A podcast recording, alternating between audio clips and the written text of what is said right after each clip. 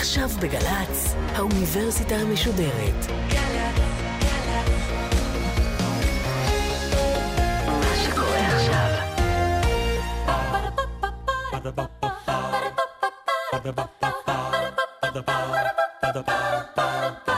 האוניברסיטה המשודרת בשיתוף מיזם וויז מציגה המדען העירום מיטב החוקרים בישראל בשיחה עם בן שני אחד על אחד מול קהל. והפעם שיחה עם הפרופסור נתן אינטרטור מאוניברסיטת תל אביב על ממשק אדם ומחשב. עורכת ראשית מאיה גאייר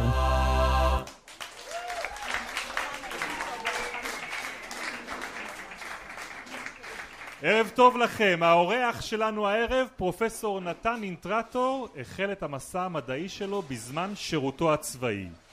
אז הוא התמחה בפענוח האופן שבו פועלים מכשירי מקם, יותר נכון, בדרך לשבש את הפעולה של המקמים האלה.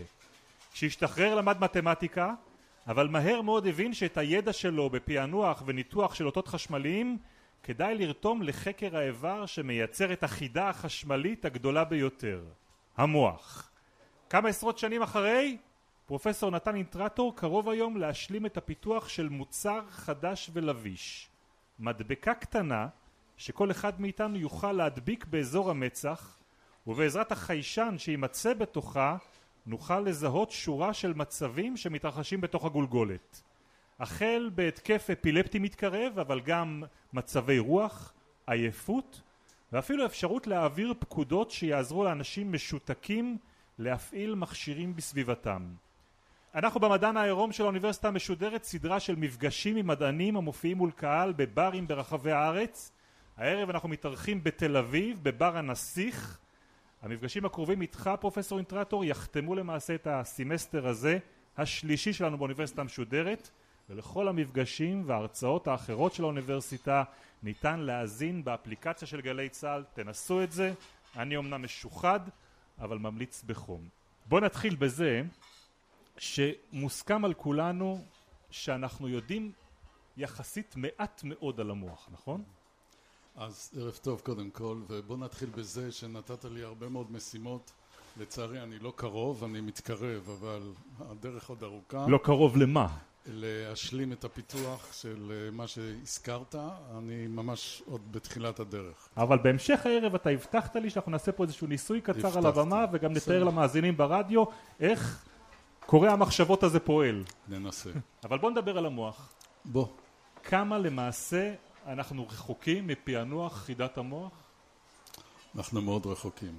למען האמת לא ממש אה, התרחקנו מהמקום שהיינו בו לפני 70 שנה כאשר ניסינו להבין מה קורה לסינפסה בודדת אה, במוח. סינפסה זה אותו צומת שמחבר בין אה, הנוירון הקודם לנוירון הבא. רגע, נוירון זה, זה התא העצב שמרכיב כן. את המוח. בדיוק, נוירון זה התא העצב או הטרנזיסטור הבסיסי של המוח.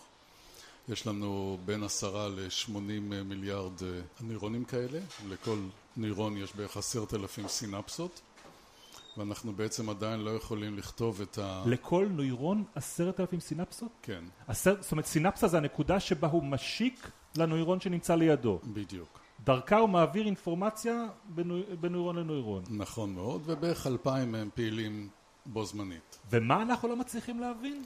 לדעת מה הקשר אה, אה, בין הנוירונים שגורם לשינוי של המשקל הסינפטי, שזה בעצם המהות של המוח, השינוי של המשקלות הסינפטיים האלה. במילים אחרות, אנחנו לא יודעים איך הזרם הזה עובר. אז שוב, לא נגיד לא יודעים, אבל אה, אה, אה, כי כבר מספר פרסי נובל ניתנו לעניין הזה, אז אי אפשר להגיד שלא יודעים בכלל, אבל בעצם אין לנו, אין עוד הסכמה היום בין המדענים מהו הכלל, נקרא לו המתמטי, שמגדיר את השינוי הזה. ולמה חשוב שנדע מהו הכלל המתמטי? למה שלא נדע משהו על הפעולה הכימית או, או על משהו אחר שעובד בין הנוירונים? בוודאי חשוב שנדע על הפעולה הכימית, אבל אם נדע מספיק נוכל לכתוב את הכלל המתמטי ואז נוכל לצורך העניין לייצר מחשב שיתפקד בדיוק אה, לפי אותו כלל ולפי אותו אה, מנגנון שינוי ובעצם יוכל לייצר מוח מלאכותי אמיתי. אני רוצה רגע להבין. הרי גם כבד וגם לב בנוי מתאים, נכון? כן. ושם אני יודע איך האיבר הזה פועל באופן אה, שלם, גם כן. בלי לדעת איך התאים האלה מתחברים אחד לשני? כן, אז למרבה הפלא, למרות שבעצם גם תאים שנמצאים בלב וגם תאים שנמצאים במוח התפתחו מאותם תאים אה, עובריים, התאים במוח הם הרבה יותר מתוחכמים, והם אה, לומדים, לומדים כל הזמן. וכלל הלימוד הזה הוא מה שהופך את המכונה הזאת למדהימה. אבל בדרך כלל כשאנחנו באים לתאר פעולה של איבר, אנחנו לא מחפשים דווקא את הפעולה של התא הבודד שלו, נכון? כשאנחנו באים לבדוק איך הלב עובד, אנחנו מחפשים איך המשאבה הזאת פועלת. אין ספק, אה, אז ב... כשאנחנו מדברים על הלב אנחנו מסתכלים עליו מבחינה מכנית לחלוטין, משאבה מתכווצת, סוגרת, אה, מעלה את הדם ואחר כך דוחפת אותו לגוף, אז שם הניתוח הוא מכני, אבל כשאנחנו מסתכלים על המוח הניתוח הוא מסוג אחר. למה? משום שכל המכונות האלה, אם נקרא להן מכונות, שזה כבד, לב וכליות, התפתחו ובעצם לא משנות את המנגנון שלהם, מקבלות פקודות גם כן חשמליות ומתפקדות לפיהם, או פקודות כימיות אחרות. המוח הוא בעצם האיבר שאכן משנה את הפעילות שלו. גם השרירים אגב, שמורכבים שוב מתאים, גם הם כמובן מתקדמים ומתפתחים. אבל ההתפתחות המוחית היא כמובן התפתחות אחרת לגמרי, היא מאפשרת לנו לזכור דברים, לחוות חוויות, לזכור אותם. זאת אומרת אם אנחנו רוצים להבין איך האיבר שלנו, האיבר הגדול הזה פועל, המוח, במובן של איך לשלוף מילים, או, או לשלוף זיכרונות, או איך לאחסן אותם, או איך לאחסן אותם, אנחנו צריכים להבין את הצורה החשמלית שבה הוא עובד. כן, ואנחנו יודעים כבר הרבה מאוד, כאילו הרבה מאוד חיות קיפחו את חייהם כדי אה, שנלמד, אה, אבל בעצם לא הצלחנו עדיין לעשות את ה-reverse engineering הזה שמסתכל על סינפסה בודדת או על נוירון בודד ומסוגל למדל אותו בצורה מלאה. אתה יודע, לפני אה, שנה ישב בכיסא שלך פרופסור מורן סרף. הוא סיפר על המחקר שהוא עושה בתחום המוח, הוא סיפר על מחקר מאוד ייחודי, הוא מנצל מצב שבו אנשים מגיעים לניתוח מוח משתיל מיקרופונים זעירים בתוך הגולגולת כן. במטרה לקלוט דרך המיקרופונים האלה את הפעולה של נוירון בודד, כמו שאתה אומר. אז אנחנו מפונקשיונל MRI אנחנו יודעים על מיקומים במוח, אנחנו יודעים לא מעט על מיקומים במוח למרות שממש אה, לא מזמן יצא מאמר שדיבר על עוד מאה אזורים חדשים שלא ידענו על אה, קיומם מה שאומר שיש עוד הרבה מאוד אזורים שאנחנו לא יודעים על קיומם ומה שעוד הבנתי מהחוקרים הקודמים שדיברו, שחלק מהאינפורמציות, נגיד אם מדובר בזיכרון שאגורה במוח, היא נודדת ממקומות מסוימים במוח, היא לא תמיד מתאכסנת באותו אזור.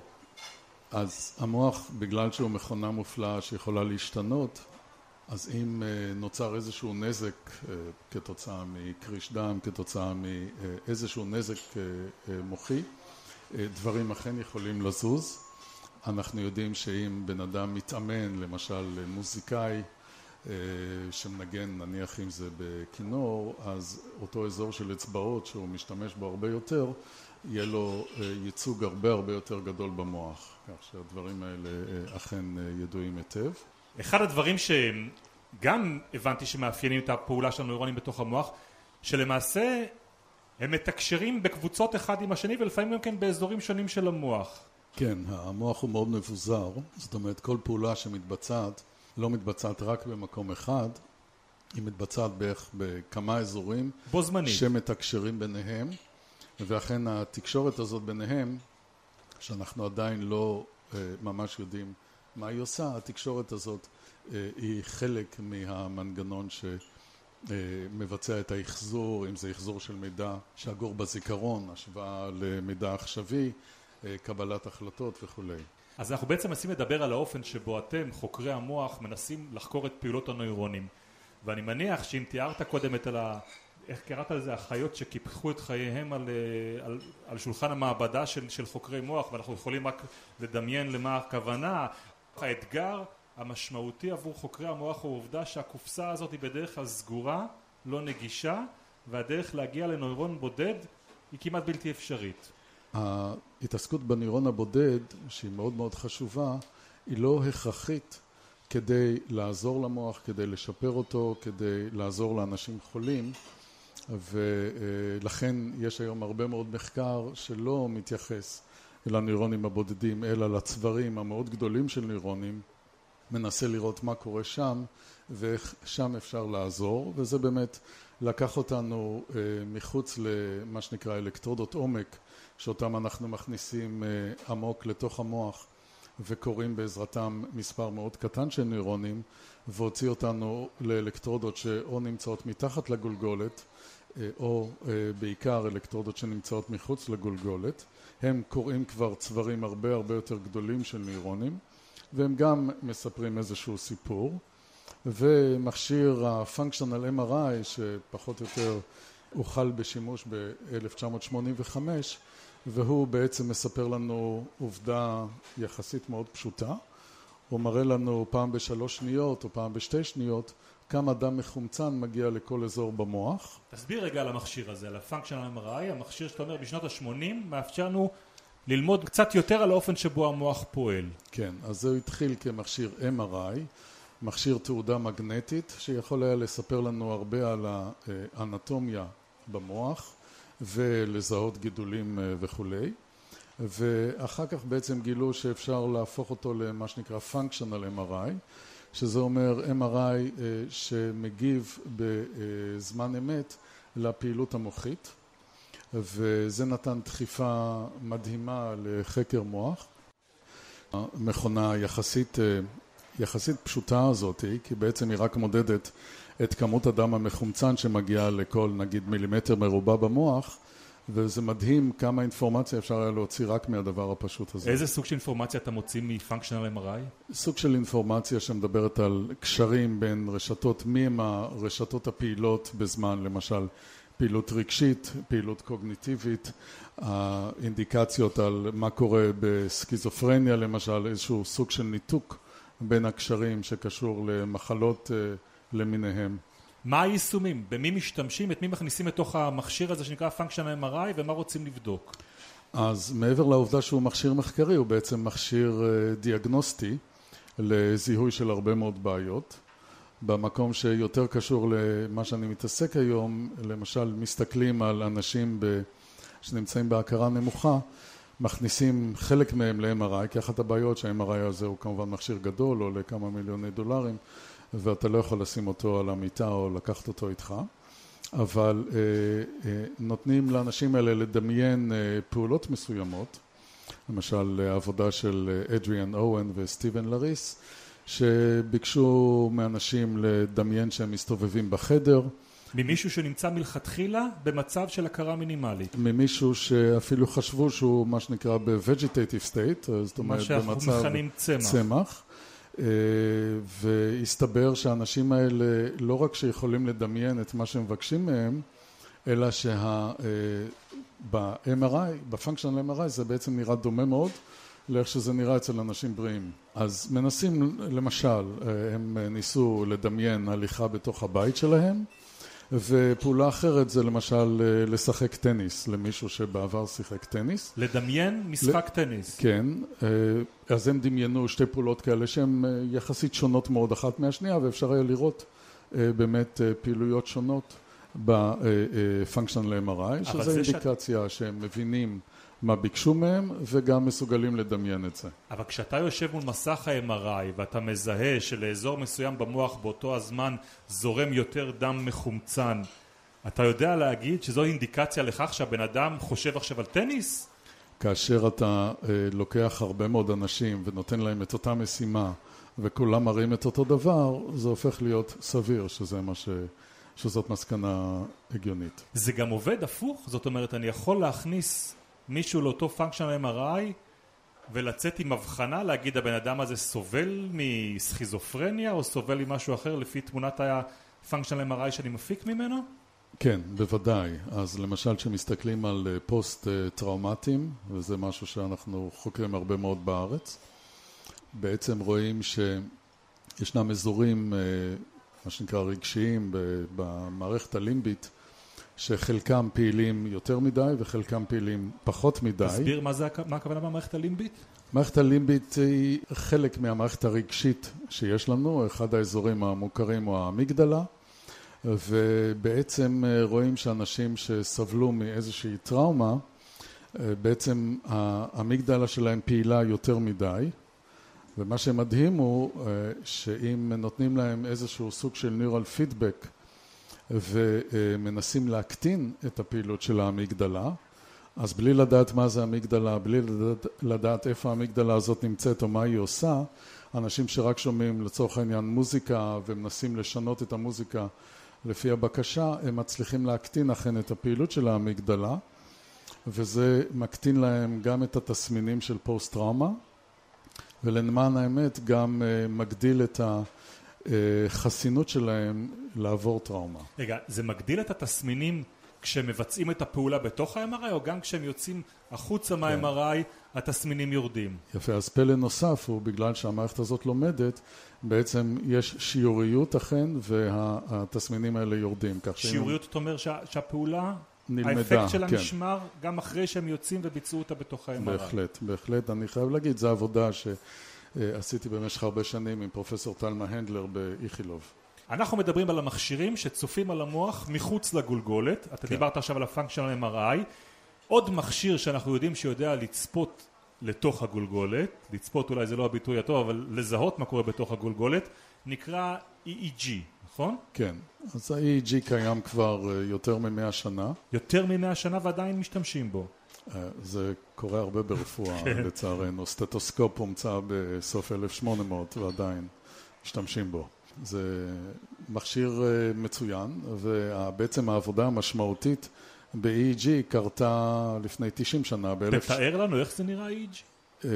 EEG זה בעצם כמה אלקטרודות, אה, שבעבר זה היו מעט מאוד אלקטרודות, היום זה הרבה מאוד אלקטרודות, ואני ירדתי שוב למעט מאוד אלקטרודות. אתה אומר EEG זה בעצם מין רשת של אלקטרודות שפורסים על הגולגולת מבחוץ, נכון? כן, כן, וכמו שאמרתי... מדביקים אותה לקרקפת. והעבודה המשמעותית קרתה ב-1924. ומאז אנחנו קוראים באותו אופן את מה שה-EG הזה מפיק. אדם בשם האנס ברגר בכלים אה, כלי, אה, כלים פרה-היסטוריים של עיבוד אותות שהיו קיימים ב-1924 זיהה שכאשר המוח מבצע פעולות מסוימות אז תדרים מסוימים יותר או פחות אה, אה, אה, מופקים או ניתנים להיקלט באלקטרודות שונות.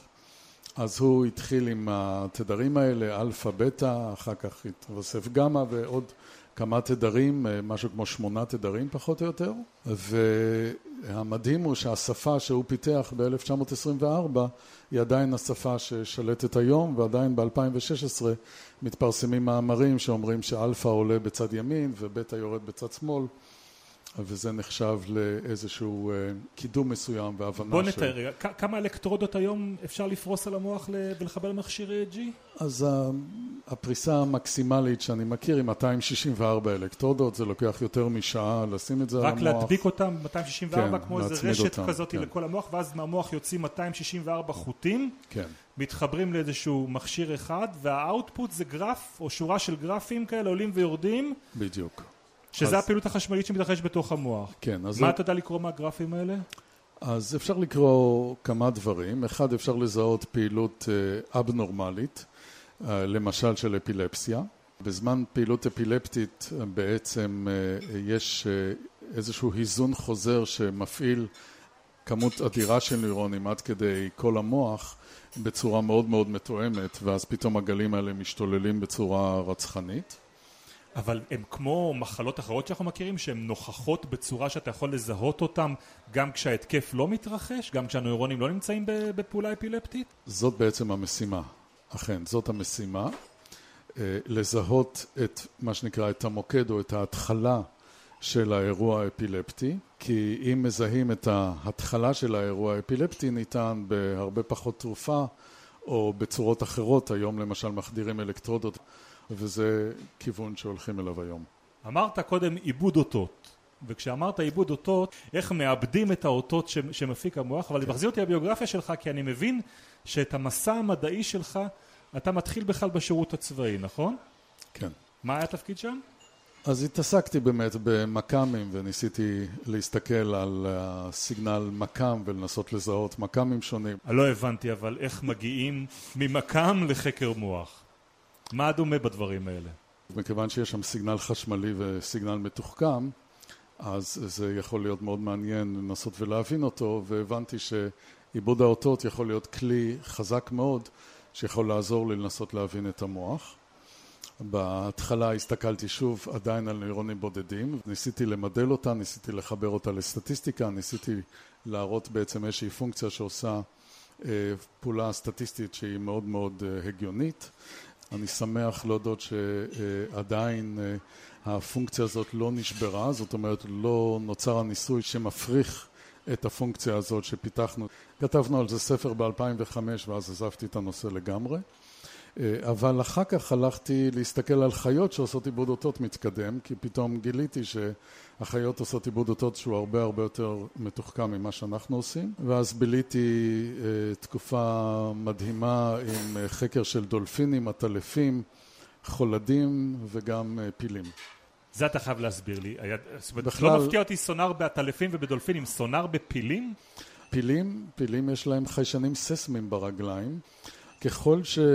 וזה די מדהים, ככל שהחיה היא יותר גדולה והשתמרה יותר שנים, זה אומר שיש לה מערכת הרבה יותר אה, מתוחכמת.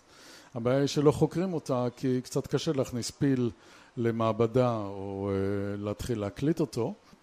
אז פיל uh, שהוא פחות או יותר הולך לאט ומסתובב הרבה במדבר, אם פיל הולך ורואה שריפה, מסתבר שפיל שמרוחק ממנו חמישה קילומטר מתחיל לברוח. מה, הם משדרים אחד לשני? הם רוקעים ברצפה ומדברים אחד עם השני, כן. במרחק של חמישה קילומטר יכול פיל לזהות דרך כן. ארבע הרגליים שלו, פיל שנמלט משרפה בקצה אחר של היער? תראה, אם זה מדהים אותך, אז אני אספר לך שלוויתנים יכולים לדבר מקצה האוקיינוס לקצה השני, שזה עוצר נשימה. הם גילו אה, איזשהו עומק במים שבו יש טמפרטורה מאוד ספציפית ושם כאשר הם אה, משדרים קול, כמובן בעוצמה חזקה של לוויתן מסוגל, הקול הזה בעצם נשאר על איזושהי מנהרה בגלל הבדלי הטמפרטורה ופחות או יותר עובר כמעט בלי נזק לקצה השני של האוקיינוס, כי לוויתן כזה נוסע מסע של אלפי מילין כדי להגיע למקומות אה, שיש בהם אוכל והוא כמובן רוצה לדעת שאכן יש שם אוכל אז אני מניח שהדבר הבא שאתה רוצה להגיד לי זה שאם לוויתן יודע לשגר, לפענח אות מקצה אחד של האוקיינוס לקצה השני, כנראה שהסונאר שלו מתוחכם הרבה יותר מאשר מה שאנחנו יודעים, בני האדם יודעים לבנות. אז אנחנו באמת חקרנו את הסונאר של דולפינים אה, בצורה משמעותית, והוא הרבה יותר מתוחכם מהסונאר שלנו. הייתי אומר שאם היה לנו אולטרסאונד ברזולוציה של סונאר של אה, דולפין, היינו יכולים לייתר את כל המכשירים האחרים, MRI, PET, CT ומה לא, והאולטרסאונד היה נראה כמו עט וטלפון. כי מה יש שם, מה, מה היכולת שהדולפין יש של המכשירים שאנחנו בונים אין? כאשר מסתכלים על הדולפין והמחקר הוא כזה שמקליטים את הסיגנל שהם משדרים, מקליטים את הסיגנל שהם קוראים, מסתבר שהביצועים שלהם טובים יותר מהביצועים התיאורטיים שאנחנו הגענו אליהם, וזה הפך את השאלה למאוד מעניינת, כי המחשבה הייתה שאי אפשר לשבור את הפיזיקה, ולכן זה היה ברור שהדולפינים האלה מצאו קיצור דרך מסוים, ואכן קיצור הדרך שהם מצאו הוא אה, חיבור של הרבה מאוד החזרים אה, ביחד, זאת אומרת הדולפין כשהוא סוקר אה, מטרה מסוימת הוא בעצם שולח מה שנקרא הרבה פינגים או הרבה כאלה בועות רוק שהוא מפוצץ והוא שולח משהו כמו בין 60 ל-200 כאלה והוא חוקר את ההחזר של כולם ומקבל אה, תוצאה הרבה יותר מדויקת ממה שאנחנו עושים כשאנחנו שולחים רק אחד או ממה שאנחנו עושים כאשר אנחנו אה, מקבלים הרבה ומחברים אותם ביחד. וכשמסתכלים על זה מספיק זמן מסתבר שהוא עושה פעולה מאוד מאוד פשוטה אבל מתוחכמת. טוב, על מה הצלחת בדיוק לעשות עם הדבר הזה אנחנו נדבר בחלק השני של המפגש איתך, אבל בינתיים יש לנו כמו שאמרנו קהל כאן בבר שנקרא הנסיך בתל אביב. אני מניח שבשלב הזה יש גם כן שאלות שרוצים לשאול אותך? כאן. אהלן, אה, דוד לוי. אני אשמח אם תוכל אה, לחזור ואולי להרחיב קצת על העניין של אה, טיפול בפוסט טראומה. זה היה נשמע כאילו מאוד פשוט, כאילו אתה עושה איזה דימוי או מבקש ממני לדמות משהו והופ, תסמינים יורדים, אני מאוד אשמח אם תרחיב. אז uh, במחקר שבו בעצם אנחנו מסתכלים על uh, חובשים קרביים זה בעיקר עבודה של פרופסור טלמה הנדלר, שהצליחה להראות אזורים מסוימים שיכולים גם לנבא רגישות לחוות טראומה. עוד לפני שהם חוו את הטראומה כן. ושהם סובלים מפוסט טראומה. כן. פחות או יותר במילים פשוטות אנשים יותר רגשניים נקרא לזה, לא מפתיע. וגם אחרי שהם חוו טראומה, שזה בעצם מאוד מעניין מה קורה כאשר קבוצה גדולה של אנשים חווה טראומה וחלק מהם יתאוששו יום יומיים אחרי כן וחלק מהם יפתחו תסמינים שפחות או יותר יפריעו להם לתפקד. פירוש אחד הדברים שלמדתי שם זה שהמוח האמוציונלי בעצם מפריע לנו מאוד ופוסט טראומה זה בעצם הקצה הקשה של, של המצב שבו אנחנו בעצם על הספקטרום הטראומטי הזה שכולנו סובלים ממנו.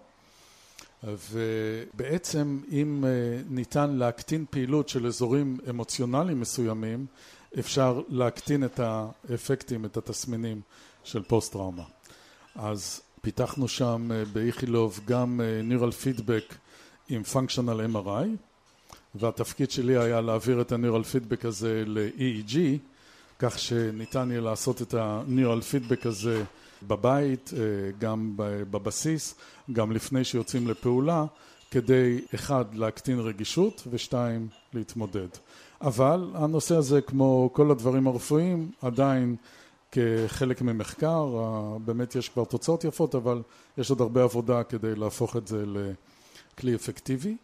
מה שיפה כאן זה שזה לא מצריך תרופות וזה מתרכז בדיוק באותו אזור שאותו אנחנו רוצים אכן לשנות ובן אדם שמרגיש פתאום שמשהו רגשי משתלט עליו בעצם יכול לעשות את הטיפול הזה, את הנירופידבק באותו מקום שהוא נמצא, אם זה בעבודה, בבית, בנסיעה וכולי ובעצם לעזור לעצמו לתפקד.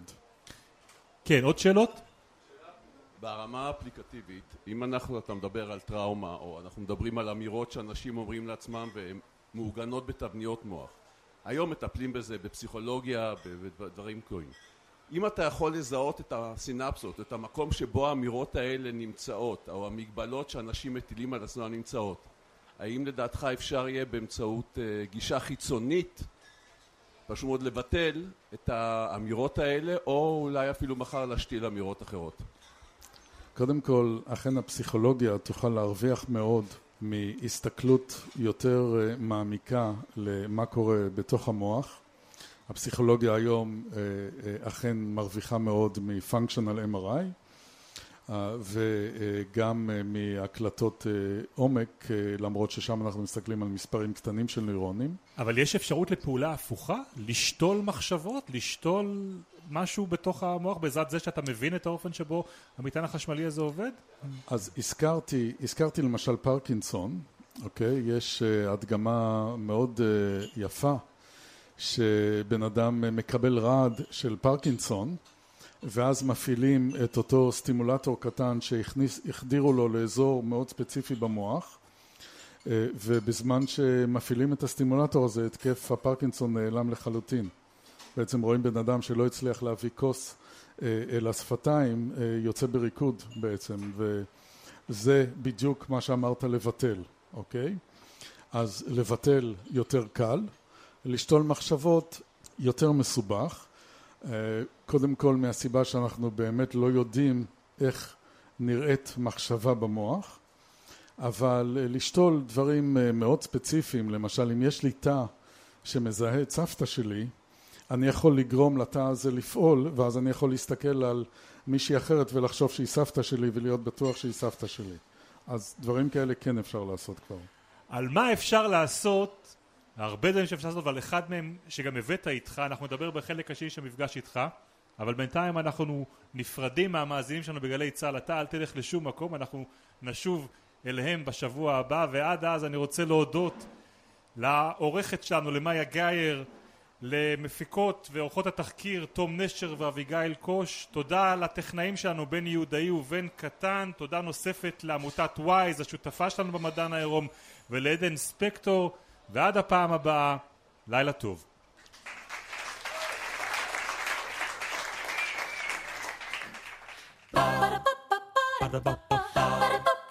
Ba-da-ba-ba-ba האוניברסיטה המשודרת, המדען העירום. בן שני שוחח עם הפרופסור נתן אינטרטור מאוניברסיטת תל אביב על ממשק אדם ומחשב. אורחות ומפיקות אביגיל קוש ותום נשר. מנהלת תוכן מאיה להט קרמן. עורך דיגיטלי נדב הלפרין. האוניברסיטה המשודרת בכל זמן שתרצו, באתר וביישומון של גל"צ וגם בדף הפייסבוק של האוניברסיטה המשודרת.